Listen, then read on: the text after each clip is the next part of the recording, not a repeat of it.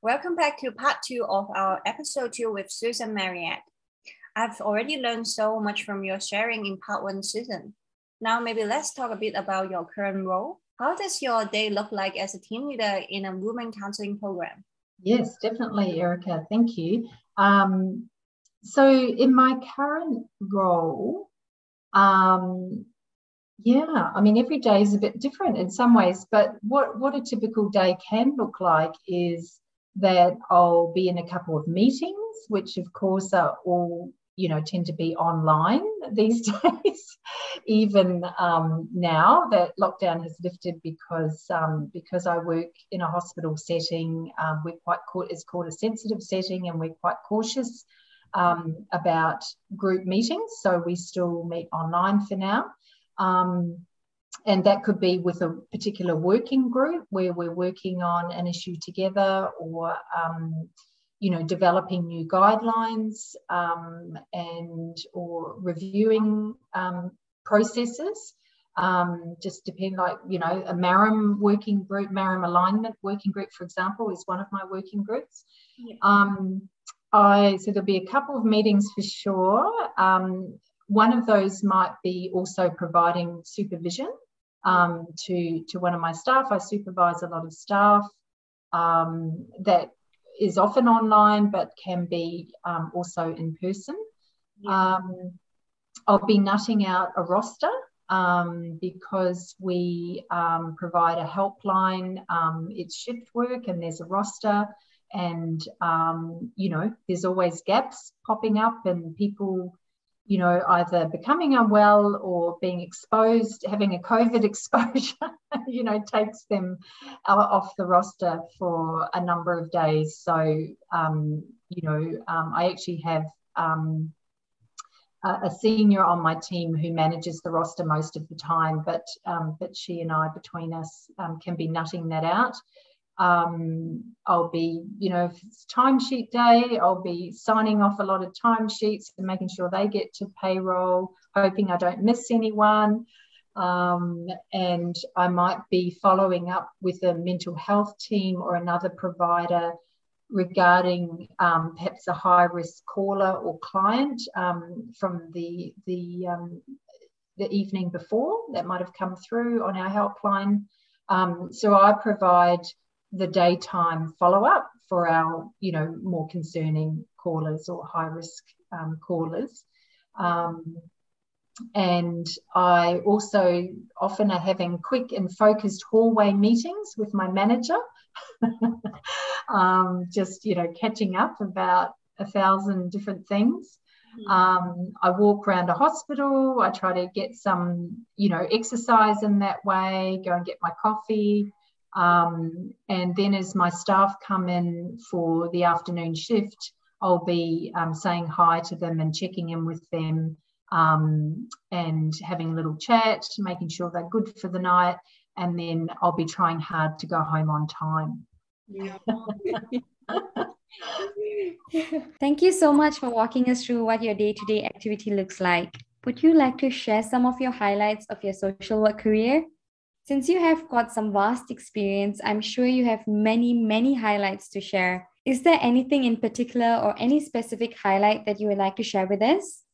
Oh, yes, you're, you're right, Veronica. Many, many. And, you know, I honestly do love this work. And, um, I, you know, I've, I've stuck at it so long because I do love it. And even though um, often you feel like you're not making a lot of progress with a particular client. Um, there are often small gains and small wins, and we really have to recognize those and, and kind of feed that back to the client as well. Um, but, but yeah, some of the highlights, um, I guess if I think about um, currently with our helpline, I mean, I do do the odd shift on the helpline as well. And um, hearing at the end of a call that the caller, you know, feels supported and informed um, and has a next step following, you know, what has often been a traumatic event in their life.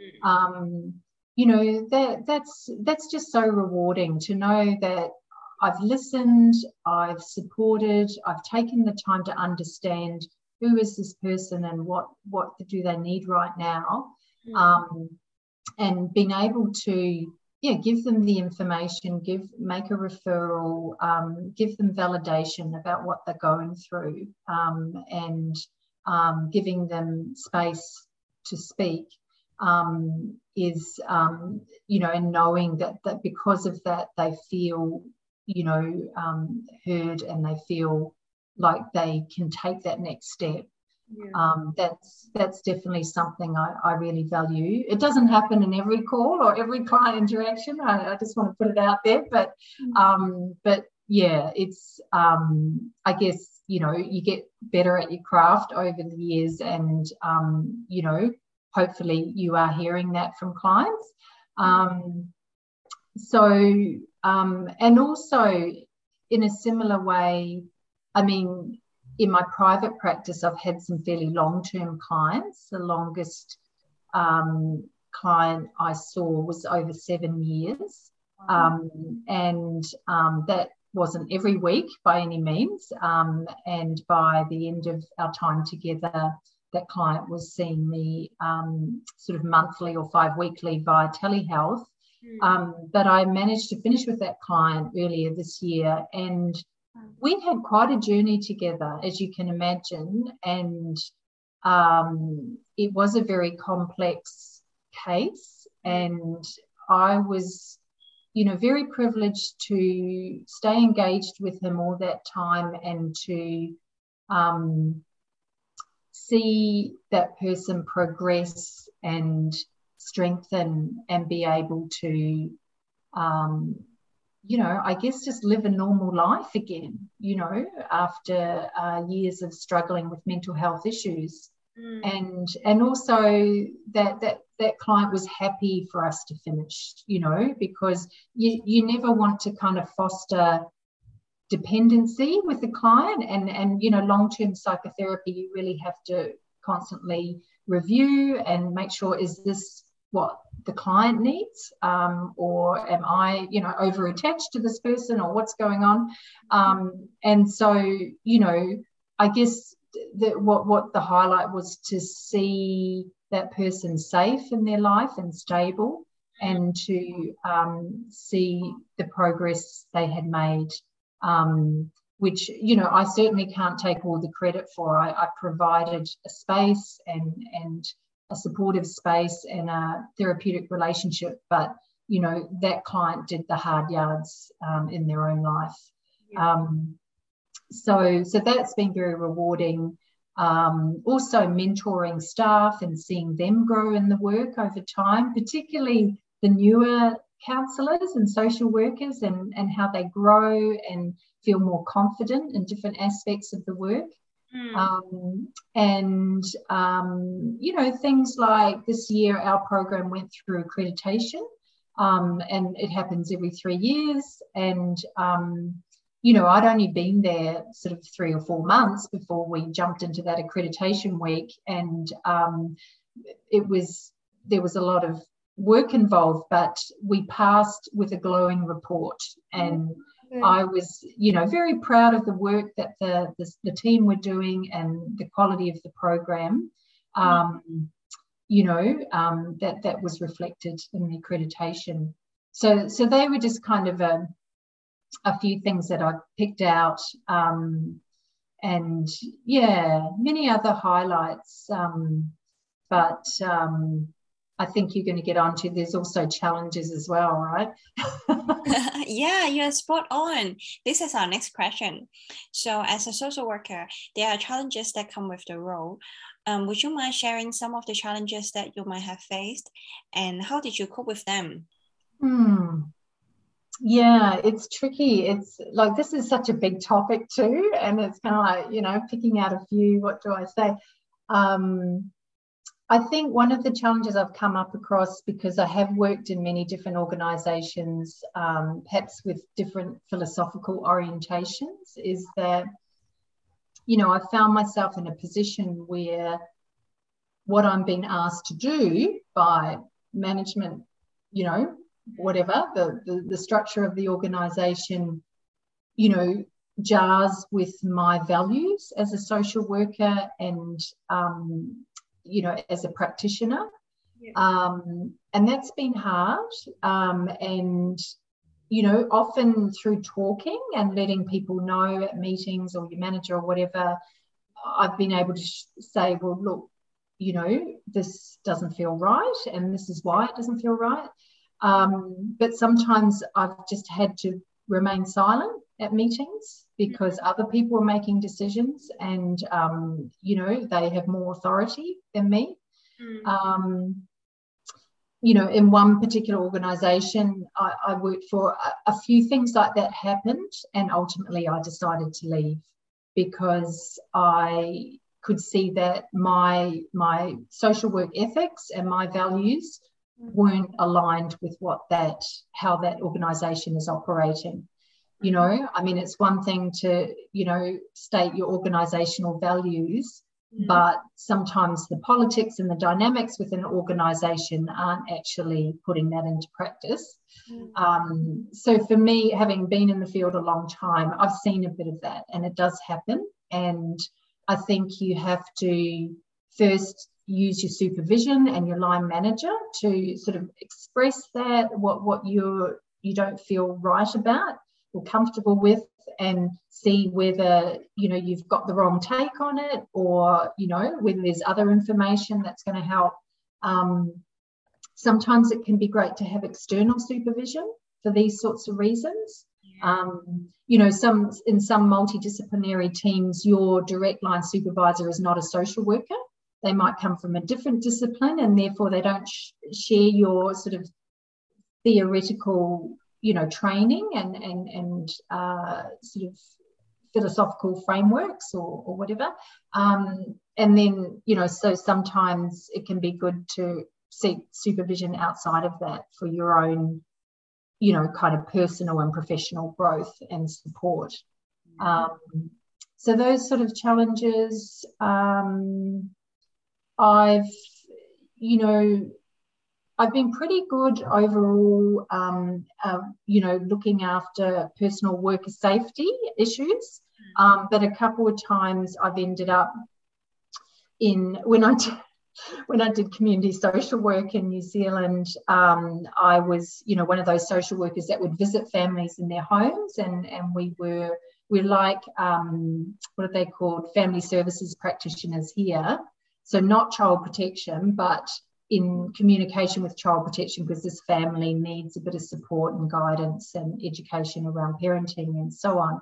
Um, and a couple of times in New Zealand, I'd be working um, with um, mothers and children um, where the father of that family was a gang member.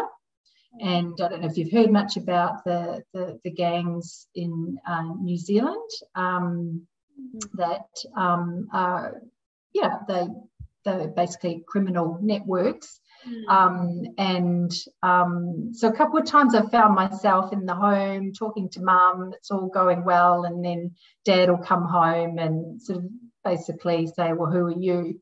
And um, I just say, Oh, hi, I'm Susan. I'm just a support worker from the local family centre, you know, kind of thing. And um, and usually they're fine. They just, you know, they're a bit they're very cautious, obviously, and suspicious about who comes into their home. And, um, you know, I just tried to be just friendly and calm. And, you know, once they realized I wasn't a threat, it was okay. But there are a couple of situations like that that mm. I then had to go back and review with my manager about, okay, how can I do this in a different way, you know, that um, where everybody feels safe Mm. And um, yeah, and I think we always have to pay attention to that. You know, outreach work can be a bit tricky, but you can meet someone in the community, like at a local community health centre or in the park with their children playing on the playground or something like that. You know, so there's always ways around it. Um, so a few sort of challenges like that, and um, and I think then I've had one experience of burnout. Um, and as we all know, burnout is accumulation of stress, too much stress that your body and your brain can't handle. Mm-hmm. Um, and um, so, you know, I guess I saw the signs of it building up, but I was pushing through, trying to keep going, busy caseload. Um, and then, you know, my my health just went down. And um, you know i felt the anxiety i felt the the panic. I had i've had a couple of panic episodes um, in this type of situation and also um, you know got sick physically. So so what i learned from that was recognize the signs early. And and we're all different in what signs show up. You know some people might break out in eczema or start um, you know drinking a lot of coffee or eating sweet foods or something. You know we it's about learning to know yourself and what your kind of early warning signs are and having obviously that good self-care in place that you revert back to or ramp up when you are going through a period of, of um, you know quite stressful work period. Um, so I suppose, yeah, I suppose those are the sorts of challenges that I've faced, that I've got through. Mm. Um, yeah, and um, it's all it's all good learning, isn't it? Yeah. Thank you so much for sharing your challenges that you have faced and how you've actually coped with all of that.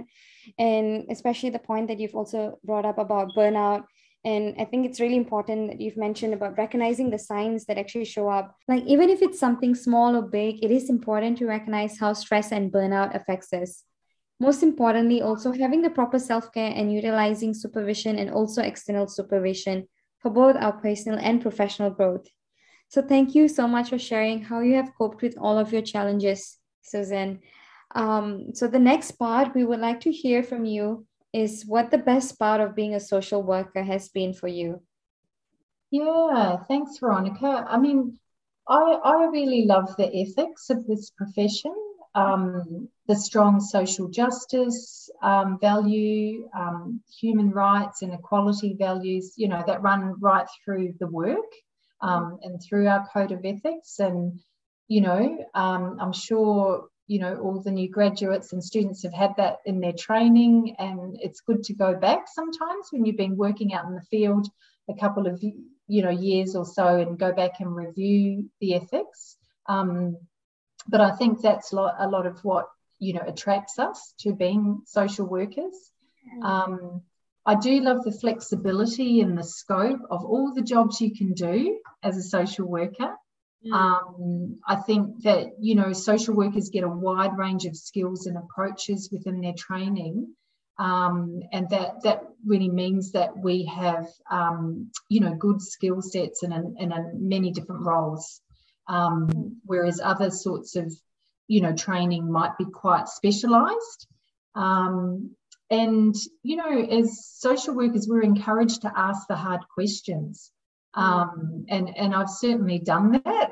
It hasn't always been popular, but I, you know, when it when it comes to you know a client's well-being and progress, that's that's kind of where my loyalties lie, you know, um, and and I'm doing it for the client, and um, you know, and and it's been helpful to uh, you know, sometimes be the devil's advocate in some of those team meetings um, when you're reviewing a case. Um, uh, I also, yeah, like that social work approach around, as I mentioned earlier, about seeing a person's challenges in an ecological way, um, as in the person is not the problem, um, but how society blocks or mistreats them is the problem and um, that's you know we bring that understanding to our client situations. Um, and we're not an over-regulated profession like some of the other helping professions. Um, and i think this gives us more freedom to be innovative. Um, so you know i like those sort of things yeah, definitely. Social work approach, values, and ethics are also things that attract me to this field. Thanks for sharing with us what the best part of being a social worker has been for you, Susan. As we are approaching the end of this interview, are there any words of encouragement or advice that you would like to give to our listeners? Yeah, thank you. Erica. Yeah, it's a good good one to sort of finish off the interview on, isn't it?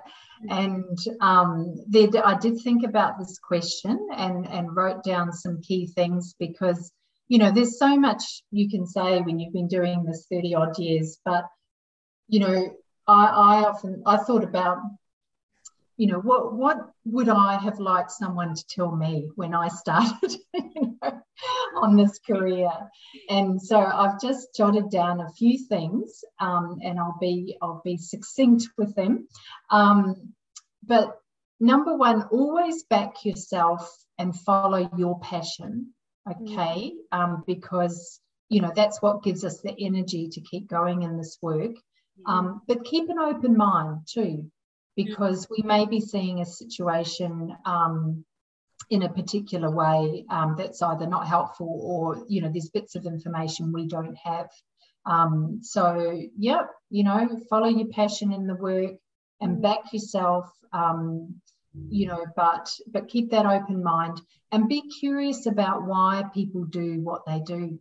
Um, because that's one of the things i find fascinating about uh, working with people is you know human behavior and um, how people you know might manage and cope in a situation. And and there can be sort of temporary coping strategies um, that maybe aren't so healthy but it got them through a really difficult time.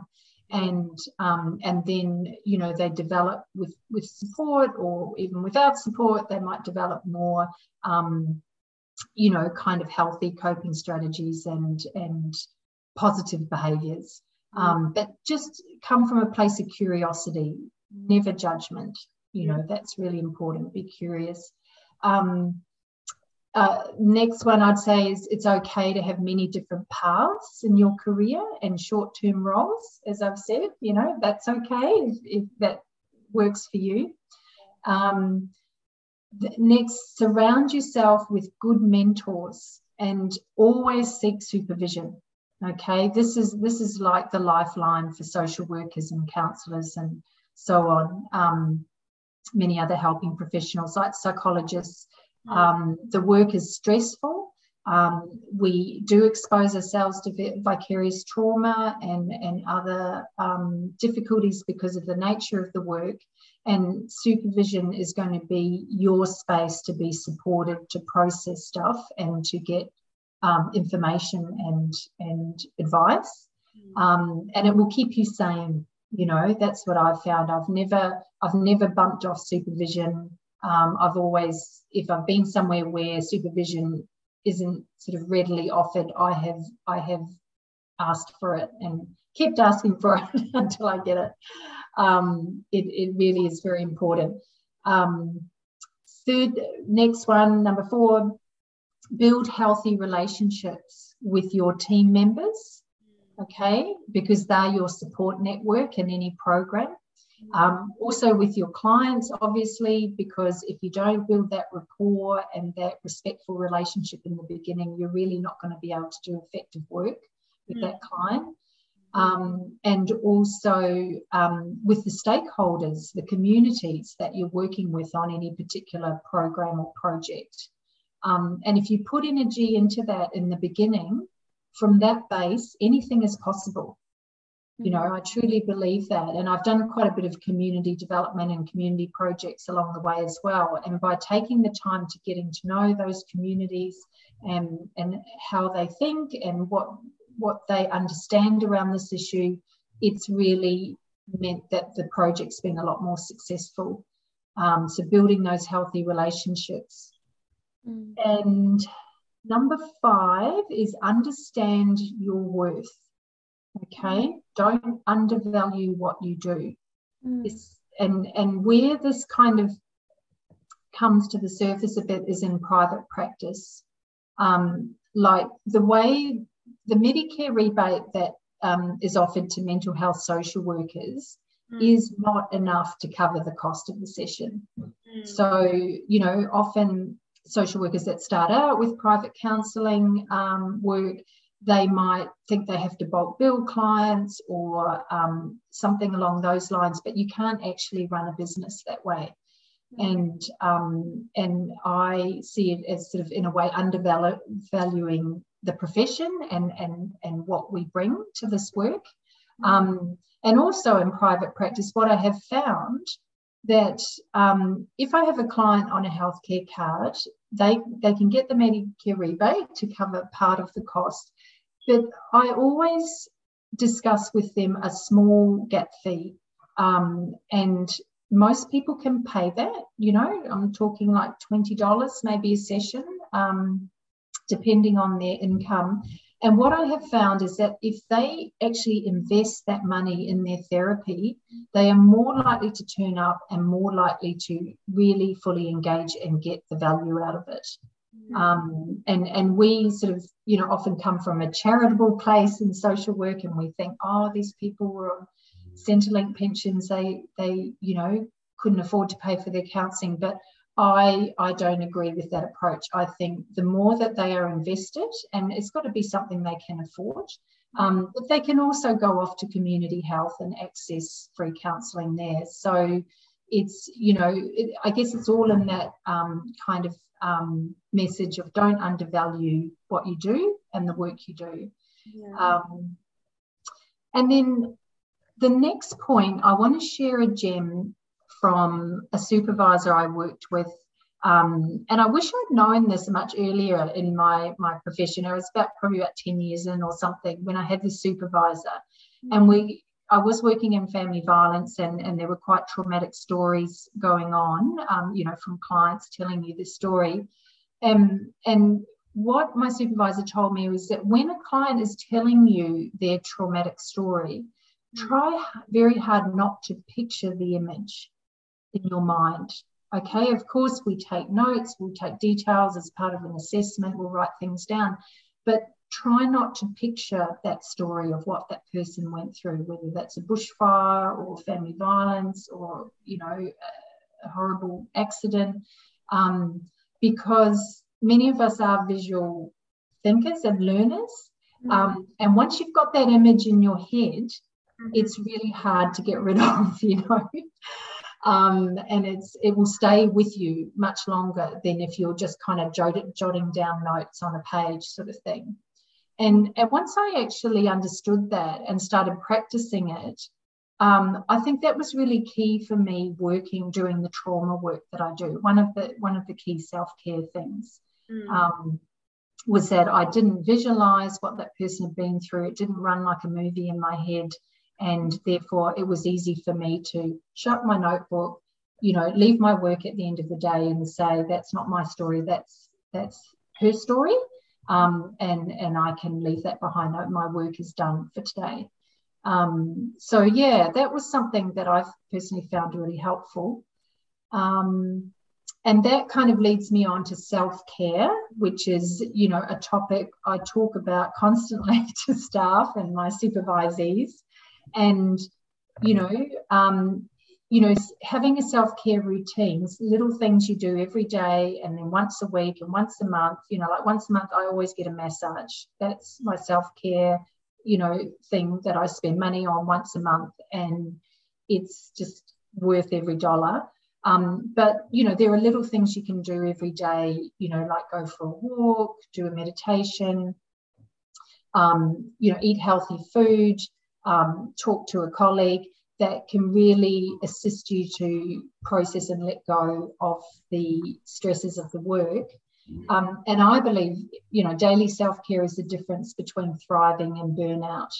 Mm. And I know the times where I have burned out, the, the ones or come close to it, um, my self care has had really dropped down um, by that stage. So develop your own routine and follow it no matter what don't compromise on that.